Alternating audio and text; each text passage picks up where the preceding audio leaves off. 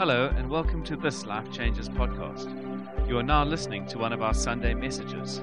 If you'd like to know more about Life Changes, you can visit us on Facebook, Twitter, or Instagram. Now lean in and enjoy. Don't you love this rubber, robber of graves? He is indeed a robber of graves. I was uh, at a funeral of a friend of mine who was a 20 year old man who died in a motorbike accident uh, in Sri Lanka. And we flew across to be at his funeral. And uh, the family had him paraded in this house. And there he was lying, beautifully made up in his suit. Better than I'd ever seen him, but lifeless. And uh, I was so moved. I was so moved looking at this man who had died, a friend. And I felt compelled to pray for him at his funeral. It was probably a bit silly. But I went up and prayed for him, and everybody looked at me very oddly. I thought, who is this man coming to pray for a man who's been dead for three days? But I remember the robber of graves. And I prayed for him, and I prayed for him for 25 minutes. And just continued to pray. I said, God, if this is your will, this is what you command us to do, would you raise this man from the dead? And I hadn't had an opportunity to pray for him before that. He did not raise from the dead. But something strange happened because the next day, 22 of his Buddhist friends asked, What was that man doing yesterday? And his father said he was praying for my son to be raised from the dead. They said, How's that possible? He said, Because there's a man who robbed death. And 22 Buddhist men gave their lives to Jesus the next day. And so I, I would love to have told you a story where my friend Frank rose from the dead. But let me tell you, there was one who rose from the dead, and his name is Jesus. I stood in his grave last year. I went to Jerusalem, and I stood in the Garden of Gethsemane. Well, actually, I actually stood in the, the, the, the grave of Jesus, right there by the Golgotha. Golgotha really does look like a skull. It's, a, it's, it's this mountain. And, and, and what they would do, the Romans would take up, and the Jews, when they, but specifically the Romans, because under Roman occupation, they take up the guys on top of Golgotha, and when they called them, and when they stoned them, they would throw them off the skull, off, off the mount, down Golgotha, and they'd fall down, and a Roman soldier would grab a rock, and they would crush the skull at the place of the skull to ensure the man was dead horrific scene. And yet, on that very mountain is the place where the robber of graves died. It's the very same mountain where Isaac was offered, where his father Abraham, the father of our faith, takes his son Isaac. And the Bible tells us so beautifully, he says, and God gave of himself. We know the story, he gave a lamb. He gave of himself. And this place, I stood in Jesus' grave and all these thoughts going with me. You see this empty tomb. And the, it's very impressive. There's this rock, this massive rock, which was owned by Joseph of Arimathea, a wealthy man. And in there's this carved out cave. And there's this four ton or so stone that they would roll away. And there was this gully where the stone was in. And when the stone was in place, they would have two steel rods, one on the top here, one on the top here, and one on this side, and one on this side to secure the stone in. And then they would block up this place. And then there was a garrison of soldiers that were placed to ensure that no one would come and steal him.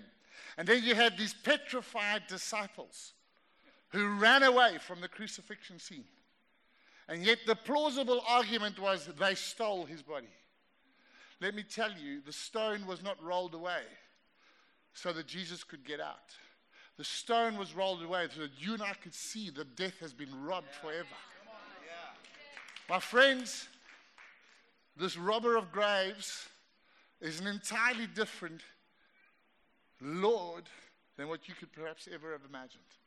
He's far greater, he's far more glorious, he's far more majestic, he's far more beautiful, he's far more powerful. And turn to your Bibles quickly in Romans 1. I'm just going to have a look at one or two scriptures. Romans 1, in verse 16 reads like this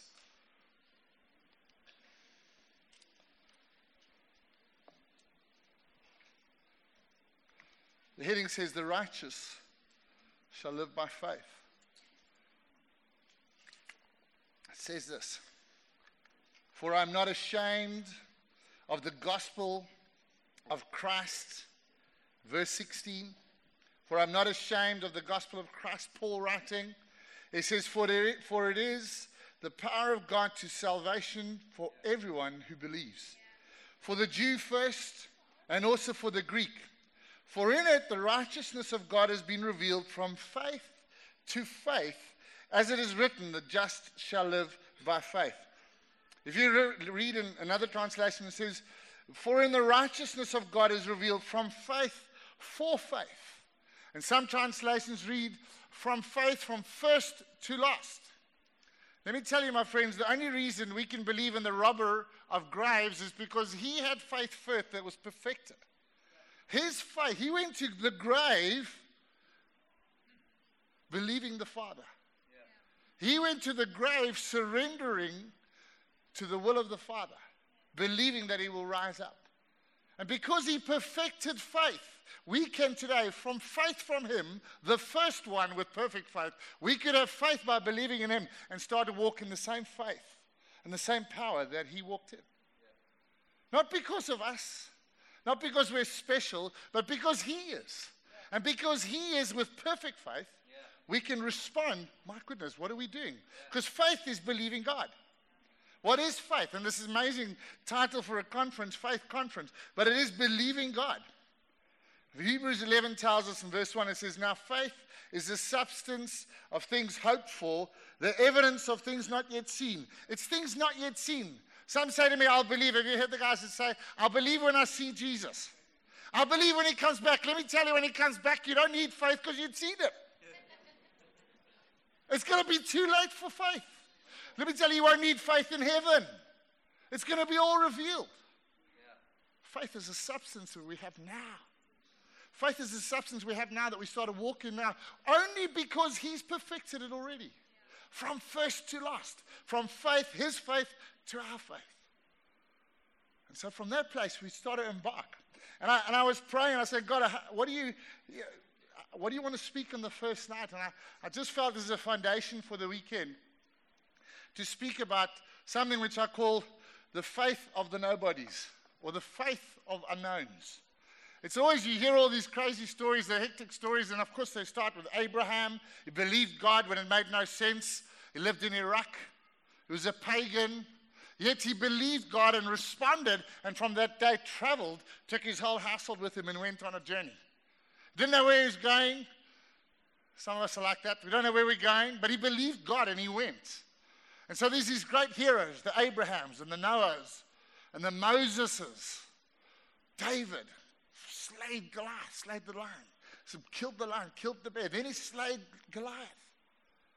But I felt like sometimes we've got to hear of the faith of the nobodies. Because I don't know how many nobodies there are here, but certainly, honestly, we're nobodies. And, and uh, I don't know some of the things that God does, how He does it. Honestly, it's got nothing to do with us, but it's got everything to do with the man who's perfected faith.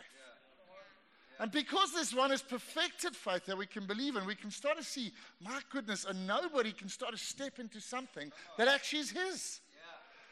I don't know who's special. Any special people here? The humility class, apart from Gabriel, for all the rest is next door.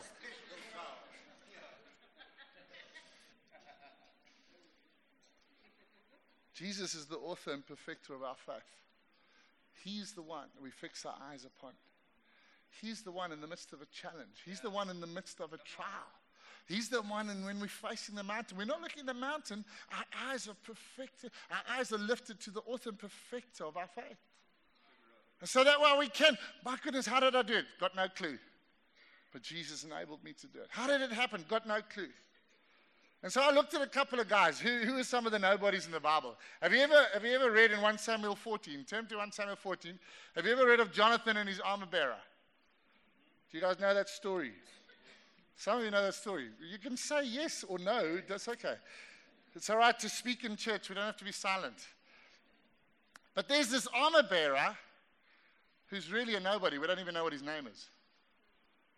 Yet this armor bearer had such a role to play in the routing of an enemy that came to intimidate God's people. He came to shout at them. The enemy came, they came to intimidate.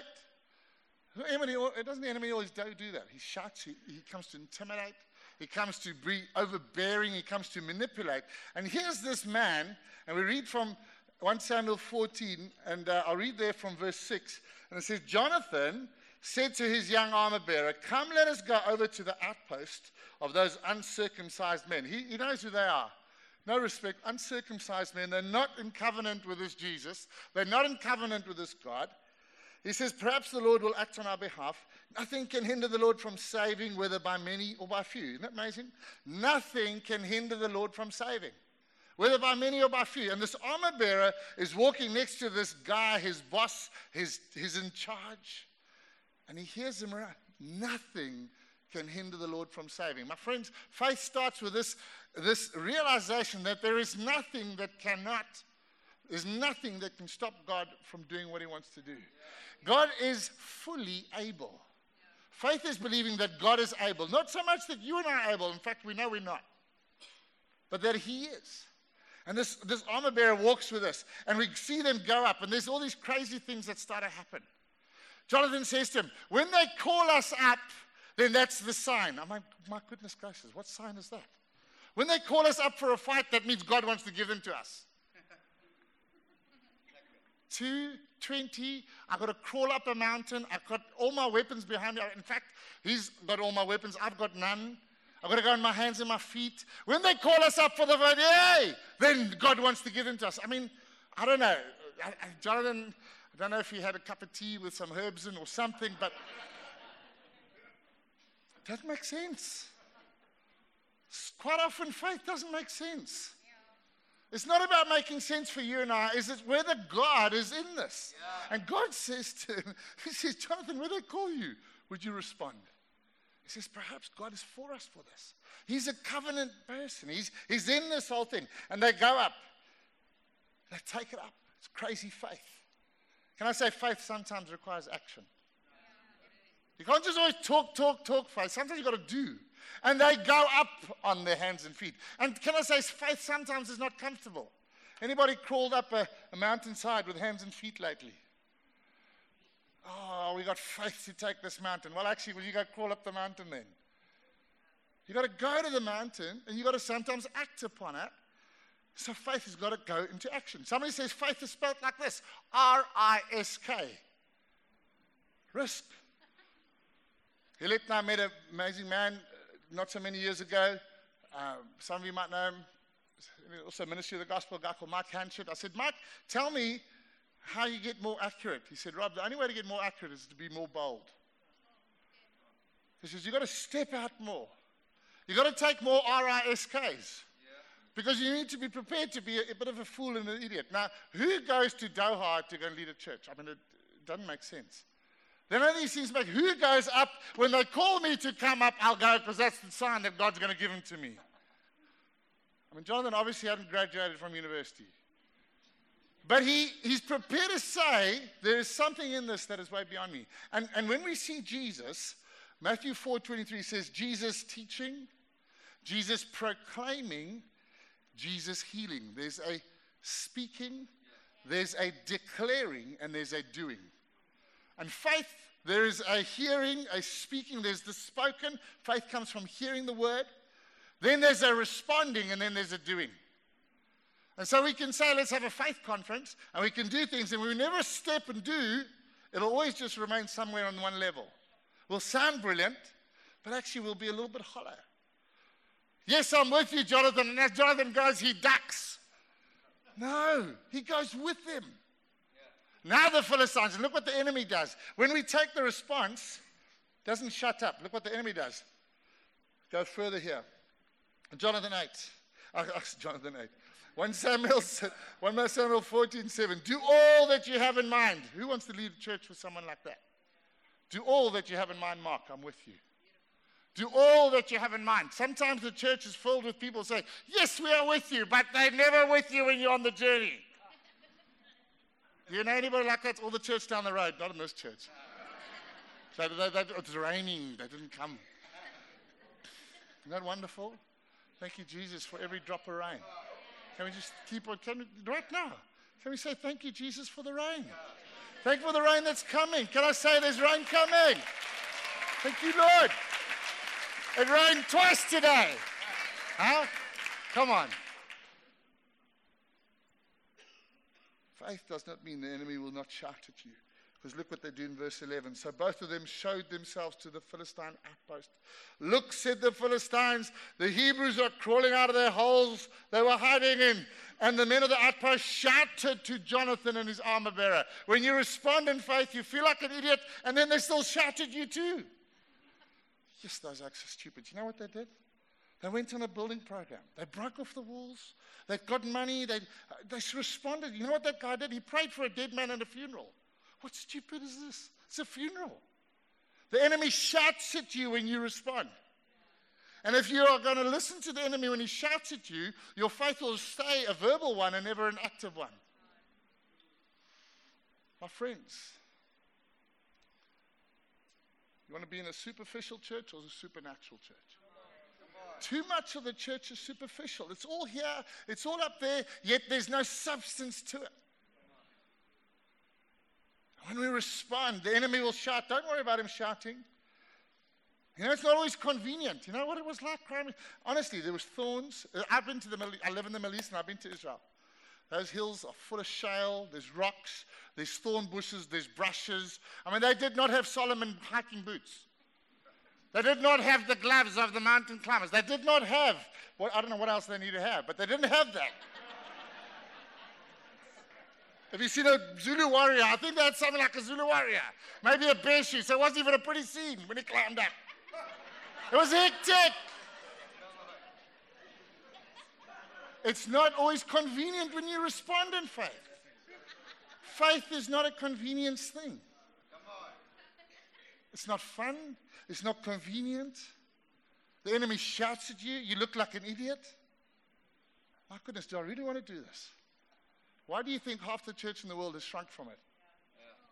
Why do you think half of the Christian world are very quiet when it comes to stepping out? Because the enemy shouts, the people laugh, they ridicule, and it's not comfortable.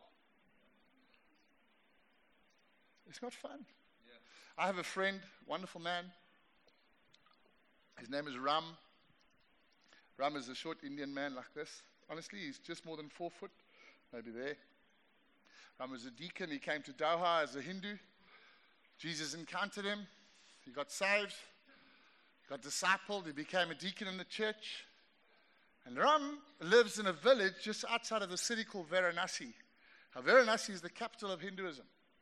It's where Shiva's temple is, it's where the Ganges comes down, and where you go and burn the bodies and they throw the ashes into the, into the river. And all the Hindus pilgrimage, just like the Muslims would pilgrimage to Mecca, they would have a pilgrimage to Varanasi to go and celebrate and pray to the Lord of the dead. Imagine praying to the Lord of the dead. Are you thankful that you worship the robber of the dead? Yeah. Hey, and Ram he says, I want to go and plant a church. I said, Ram, where is it? I said, Do you know where that is, Ram? He says, It's my village. Ram is the first Christian in his village. He goes to plant a church.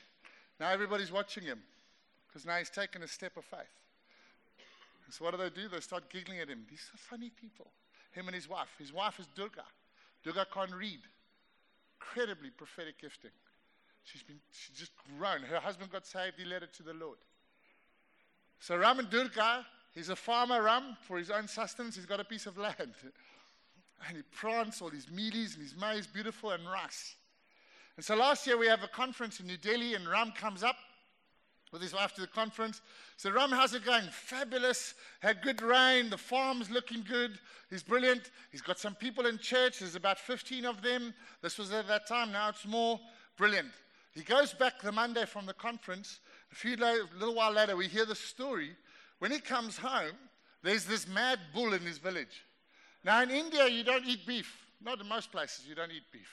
And if there's a good looking bull, you avoid him because he's not just holy, but he's dangerous because nobody even goes, they, they revere the bulls. And so there's this mad bull in his village. And this bull roams everywhere. And where does this bull choose to roam and roam? It comes into Ram's land where the maize and the wheat is and he trashes poor Ram's meat, wheat, and his maize. And so he returns home and he's all devastated. And he thinks about this thing and he's intimidated. And he feels and he reads and he, and, he, and he goes to his Bible and he reads from Genesis and it says, And God created all the animals. He said, and he gave man the authority to rule and to reign and even to name them.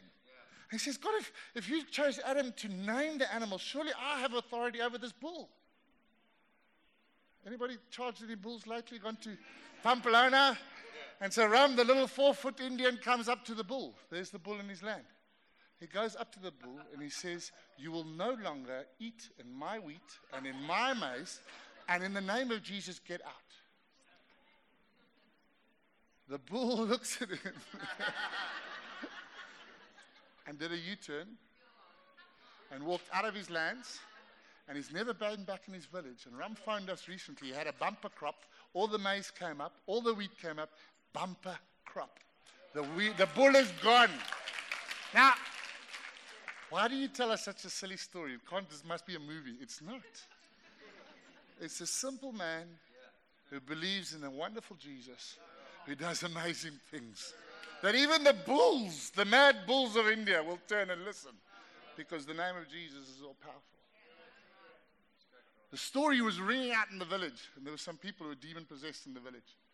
And they called the shamans and they called the Hindu guru. And because of this story, Ram and Durga became a little bit famous. And suddenly now the people were interested in this whole story. So they were going and they called the one guru and the demons would not go. Then they called the next one. And then Ram's sister, he, her son said, Why did you call Ram? Now he himself is still a Hindu at that time. And so they call Ram and he says, Would you come do the deliverance of these demons? And he goes, My goodness, I've never done this. What would I do? And so Ram and Durga go, and as they go, they go, Lord Jesus, would you help? We don't know what to do. And they pray in tongues, praying, praying, praying, praying. And they get all the way. When they get to the lady's house who's demon possessed, as they open the doors, the demon and the lady together, which one? I don't know which one first, shouts and says, Oh, no, not you. And the demon flees from her. He departs from the woman and she's totally delivered, and Ram and Durga have not even come close to her yet. Boom. Now, the one who believes in the bulls, who can leave, and the demons who will flee when you simply come. Now, such a God is the robber of graves. My friends, we, we, we need to hear some of these stories because we sit in our little suburban life and we switch on the MTV or whatever, the DSTV, and see the Stormers lose. They didn't win. The, the, I mean, or lose, when Sharks win, all these things. No, we just, we, we, we dumb down and our lives become very, very programmed, don't they? And we somehow dial out that this king is the robber of graves. And we go down and we hit the city bus and all these things. I, I want to say that there is more. There is more. I tell you, there's more. I've seen that there is more. This armor bearer says, I am with you. Do everything you have commanded. And I, and I want to say to you that in leading a church, if we could have a few people in the church that say, I don't understand it, it doesn't make sense, the enemy will shout, I'll probably look at it, but I am with you, God. To such a church, God will make himself strong. And these days are days of significance upon the earth. In this city, look at the drought around us. Can you imagine a few people just started to thank God for the rain? Just started to say, Father, we don't see the rain. Well, there's nothing seen. It says faith is an evidence not yet seen. We don't see the rain. Father, we don't, but we know that Psalm 67 tells us that you will bless us from heaven. And why would you bless us? Because you want the nations to know that there is a great and glorious King. Now, can you imagine the rain starts to pour when it's totally unseasonal, when there's no more hope, and the rain, boom, broken? The world will have to say, gee, that didn't make sense. And the enemy will have to laugh, gee, what was that? But they will not deny that there's a great and glorious King that robs the grave. But it needs some of us to be able to respond. What about the men from Cyprus in Acts 11? Some men from Cyprus. The persecution comes against the church in Jerusalem. They scatter. Stephen is stoned dead. It's credible. Saul is coming against him. And you see the scripture in Acts 11 says, and some men from Cyprus, some men went to Cyprus and they started speaking to Greeks and to speak to Jews and then to Greeks also, because there weren't enough Jews in Cyprus. So they started telling them about the good news of Jesus. And these men went across into Antioch. And Antioch, we know, is the place where the gospel was preached and everything so changed that they started calling the people little Christs. The place where people were called Christians first. And then the place where people were called Christians first. People went there, we don't even know their name. They just simply, some men from Cyprus went. The faith of nobodies takes the gospel where others don't go. The faith of nobodies takes the church into places where the enemy does not want it to go.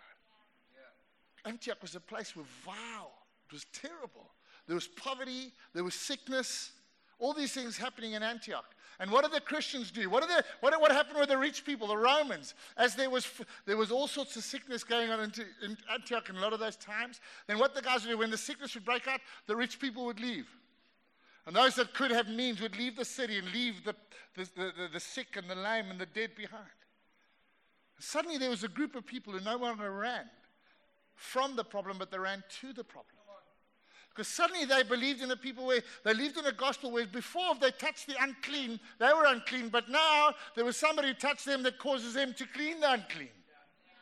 And so they ran into the problem. And so some men from Cyprus went to a place in Antioch in Syria, so changed the city that they called them a new species. These people were men, and now we call them little Christs.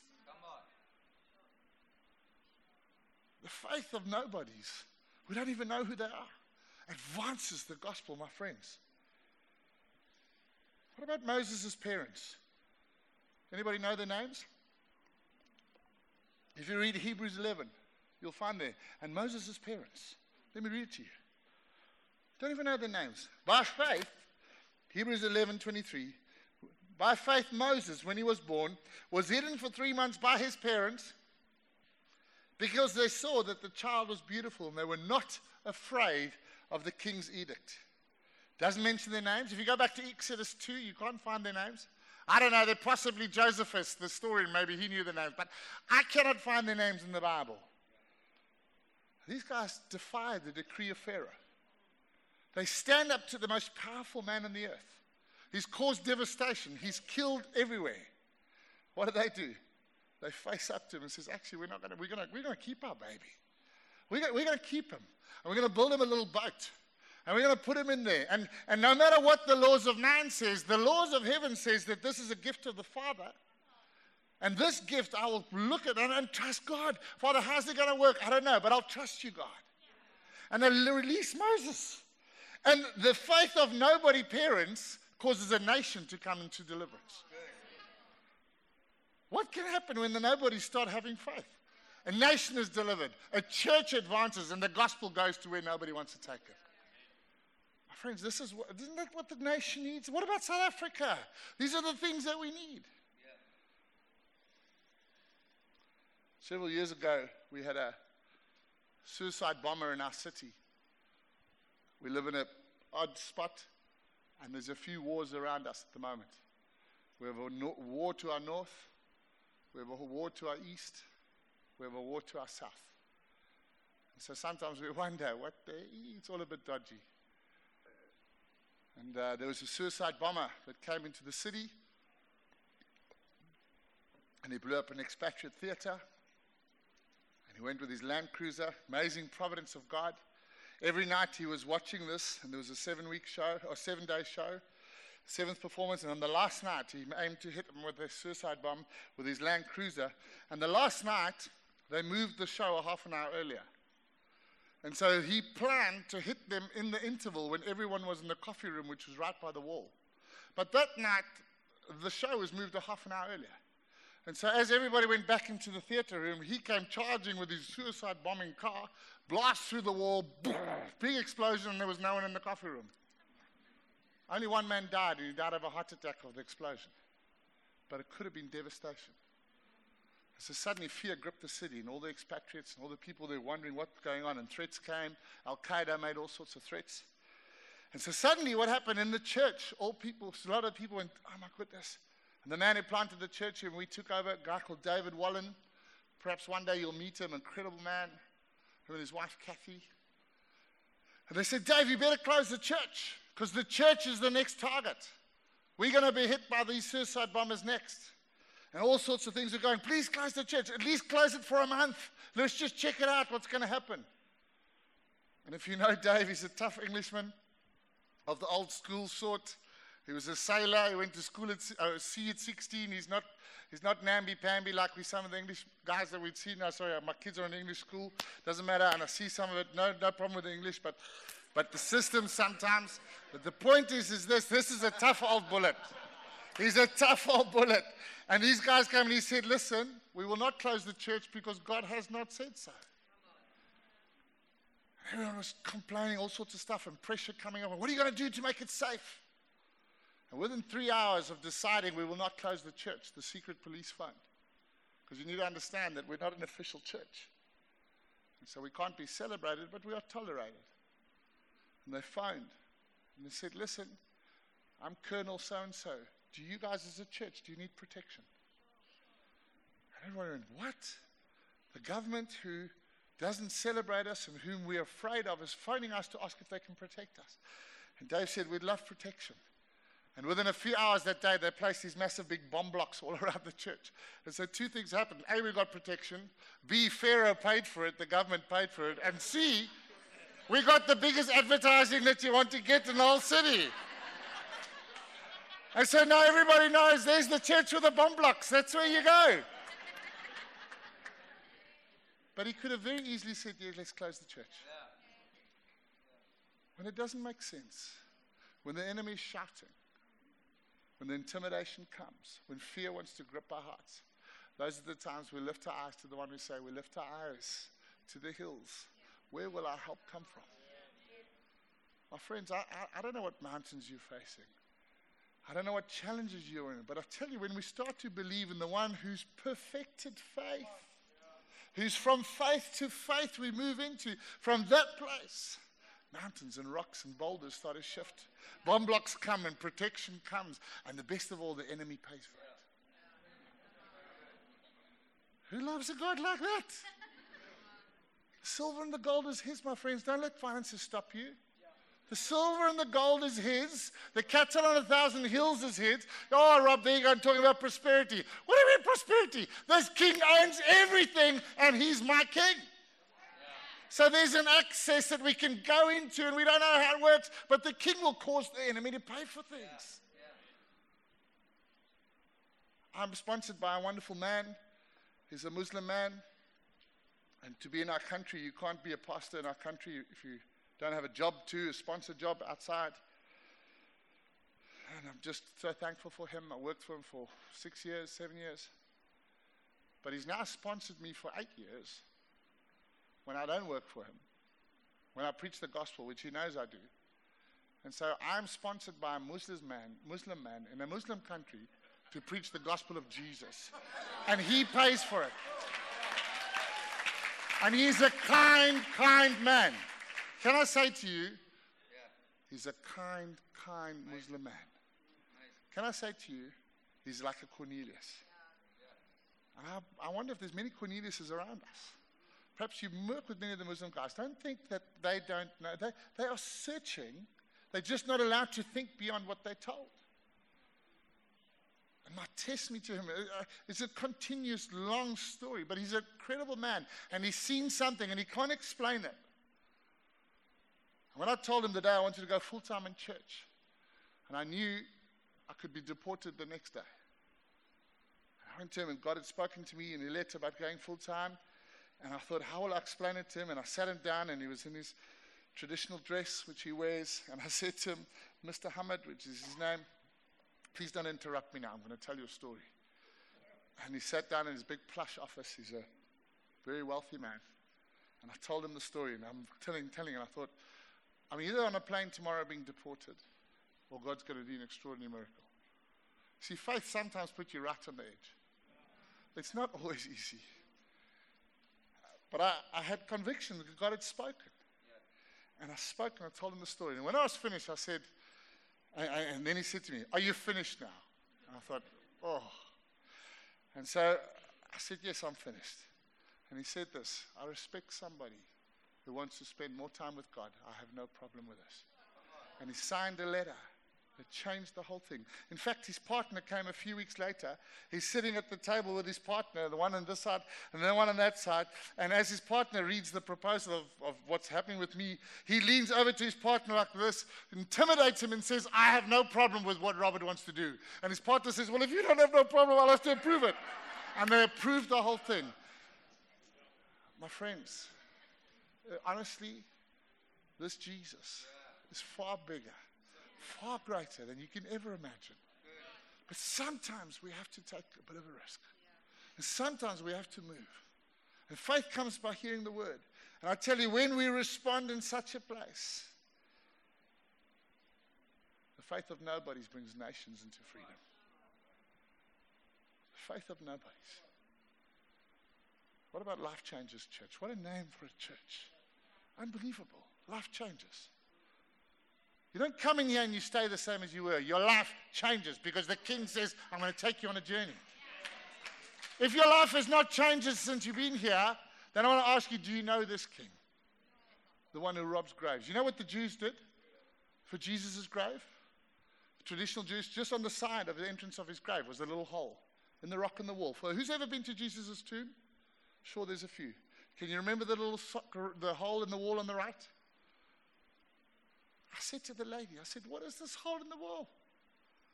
She says, Amazing. The traditional Jews believe this that on the fourth day, the man's spirit will leave his body. And you need to make a, create a hole in the wall for him so his spirit can get out to go into heaven.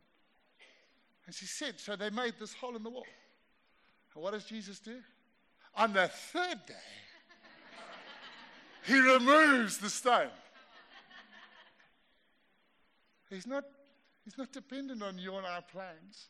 Our little things, we make a little hole and escape black for Jesus. He comes and he removes the stone. But it requires one of us, you and I, to start stepping up and starting to respond. I just got a few more. Just going to quickly go say them. What about Priscilla and Aquila? Yes, we know their names.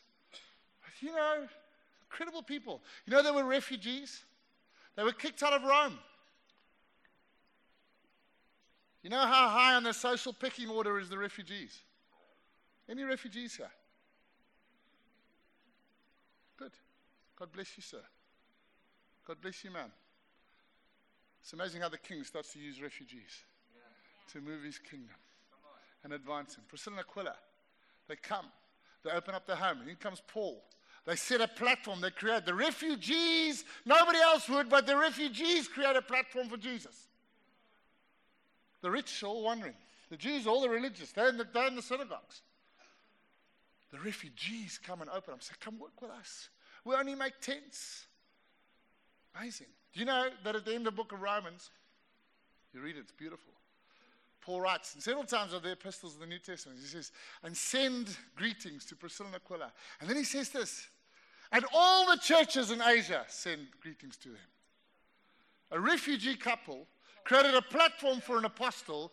Churches are planted throughout the whole region that all the churches heard of this refugee couple. They had nothing, but they gave him everything. So you think, ah, oh, you've got to have much to be able to do much. They had nothing. We planted a church in Greece amongst the Syrian refugees, the Iraqi refugees, and those that are fleeing the war in Syria and Iraq. And they go through an arduous journey to arrive where they arrive in Greece. And many, many are showing Mark and Candace a picture today. We were on the island of Lesbos and we came across a cemetery in this orchard, this olive orchard of just thousands of unmarked graves of all the refugees who had drowned and escaped, trying to escape the war. One by one. And you'll just simply see estimate five year old boy died such a day. Estimate 20 year old man died. Don't even have the names It's disastrous. And so in the island of, or in Athens, our friends plants a church, Elias and Vula, amongst the refugees. People like Priscilla and Aquila. They open up their homes. Hilet and I have had the privilege of being there several times. And they have a man that works for them. His name is Abdul. Now, Abdul was a man in the war, and he was an army soldier fighting the insurgency against the government. And he got to a point where he had so much bloodshed upon him that he had to escape, and he AWOL. And he escaped through. He said to the guys, I'm going to get married. So they gave him one day leave to get married. And he took his chance in the one day and escaped. And he went throughout Syria and through Turkey and made an arduous journey across the sea and arrived depressed, lonely, devastated. His fiancee still left behind in Syria, in Athens. And he fights. After he's desperate, he's depressed on the park, he's hungry. They tell him when he's asking for help, why don't you go to this couple? Their name is Elias and Vula. Elias and Vula have become so famous that the smugglers of the refugees whom you pay, they say to you, when you arrive in Athens and you're in trouble, phone these people, they will help you. The church planters have become known to the smugglers that they will help you when nobody else will. And so Abdul arrives at Elias and Vula's house. It's crazy. They're ministering all these people, and Abdul gets saved. This was about six months ago. Two months ago, Abdul preached his first sermon. A Muslim soldier who escaped the war, who found Christ because the refugees were given platform and he became platform for Jesus to use. And there's this man preaching his first sermon. Guys, I, I want to say to you, when we start giving Jesus the space, when we start responding, although it seems like we get no faith, he's got perfect faith. We respond to that, God starts to do extraordinary things. Priscilla Aquila, refugees. I'm so thankful for the refugees. They took the gospel throughout Asia. You and I, you and I. Let us look differently upon refugees when they come into the city. Some of them might be Priscilla's and Aquilas. So many more stories. Mark quoted the demon possessed man. But wonderful. You know, he got saved. Then Mark 5. Preached. Jesus said to him, Go and, and he went, Go and tell everybody about what happened. He goes in the Decapolis, which means 10 cities. If you go a little bit further, that's in Mark 5. When you get, let me just turn there. If you get to Mark 7, into the region of Decapolis, a chapter and a half later, then suddenly people are bringing the sick to Jesus. Where did they hear about Jesus that will heal them? The demon possessed man who was saved and delivered a chapter and a half earlier went into the Decapolis and told them about this Jesus. And so when Jesus returned months later, they all heard Jesus here and they brought the sick to him. Even the demon possessed, even the demon possessed, God turns around. We had a girl that got saved. Demons went upon her. She came to the church. Someone's phoned someone. She didn't know about a church, totally unsaved. She arrives, she meets Elet and another guy, Clifton, one of the elders. She starts telling him the story. Finish, I'll finish in a few minutes, guys. Make this the last one. She says, Can you help me? They say, What's the story? She says, I was in my bed last night and something came all over me and so pushed me down. And fear came and darkness came into the room and I was petrified and I laid pinned down on my bed for hours. And I phoned a friend. Doesn't sound like a game. I phoned a friend and said, Where do I go? So they said, Go to Tower Fellowship. And so she went there and she said, oh, What is it? They said, It's a church. And she went there next day and she encountered Let. And she told them the story. And they said, Well, we can pray for you but actually, before we even pray for you, you need to know that there's one called Jesus that you need to meet. And so they gave her the gospel. That night she went home. That night she was gripped with fear again. But before the fear could overtake her, she surrendered her knees and got saved. And even what the enemy tried to bring through demons wasn't good enough because God turned the whole thing around. And now she's in Bible school in America. She's got saved, delivered, and she's led countless ones to Christ. And I think the enemy's planned this, someone responded, and in faith resisted, and now the enemy's fleeing. Because I've got story after story. Doesn't matter. We can talk about them later in the weekend. But I want to say this from faith to faith. Faith in Jesus turns the faith of the nobodies like you and I. Nobody special. Nobody even written about. Yeah. Some names are not even recorded. Yeah. Into incredible victories with the kingdom. Yeah. At the start of this weekend, I don't know if you've got mountains in your place, if you've got resistance all over you. I don't know if the enemy's trying to intimidate you. I don't know if you've been shouted at. I don't know if your comfort is holding you back. I don't know if your lack of resources is holding you back. Our faith is not in what we can see. Our faith is in Him who perfected it all, who came and died upon a cross, and who rose from the dead. My friends. And then what He does, He goes to heaven. He sits on the right hand of the throne and he receives the gift of the Holy Spirit, of which He pours out upon the church so that you and I would never be alone. And to such a God, we put, put our faith and put our trust. I pray that as we enter this next season, what will the city start to look like in a few years' time? What will this nation start to look like now? It's a nation in a great place right now where we're full of hope, change of regime, change of things happening. It's fantastic. We love our nation. But what will it look like when the church starts to rise to a place where it starts to believe in a higher power, starts to believe in the things that are not yet seen, starts to contend for the things that cities and nations will start to change, starts to create platforms even though we've got nothing for Jesus to respond from? What will happen to this city? What will happen to this church? I'll tell you one thing will happen. You'll have to get a much bigger building. I tell you what else will happen. There'll be an area here where people say, Go to that place. It'll be like my friends in the Athens. If you're trouble, go to that place. There's a reputation that those people are a people of faith. It'll be a place where they come in here and people say, I don't know what it is, but I need the king who robs the graves.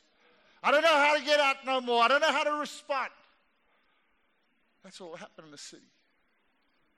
They'll start to flock. They'll start to come, and it's not about the numbers. It's not about who comes and who doesn't come. It's about the kingdom taking hold of a city, changing the very fiber of it all. We love Cape Town. We love this nation. But we love our King more. And because we love our King, we say, Father, your will be done on earth as it is in heaven. Help us today to respond in that truth and that reality to start believing in Him and not what we see. Today, today, if you're faced by a mountain, I want you to stand right now. We're going to start putting our trust in a much higher reality, into one whose name is Jesus. And we're going to start to respond from our heart. We're going to call out to Him. I'm going to trust that the mountains, as we start to put into faith into action and into practice, this is what He says. I tell you, mountains are going to start moving. So, right now, I don't care what mountain you face, would you stand? I want to pray for you. Yes, everyone faced with mountains. I'm not talking about Table Mountain, man.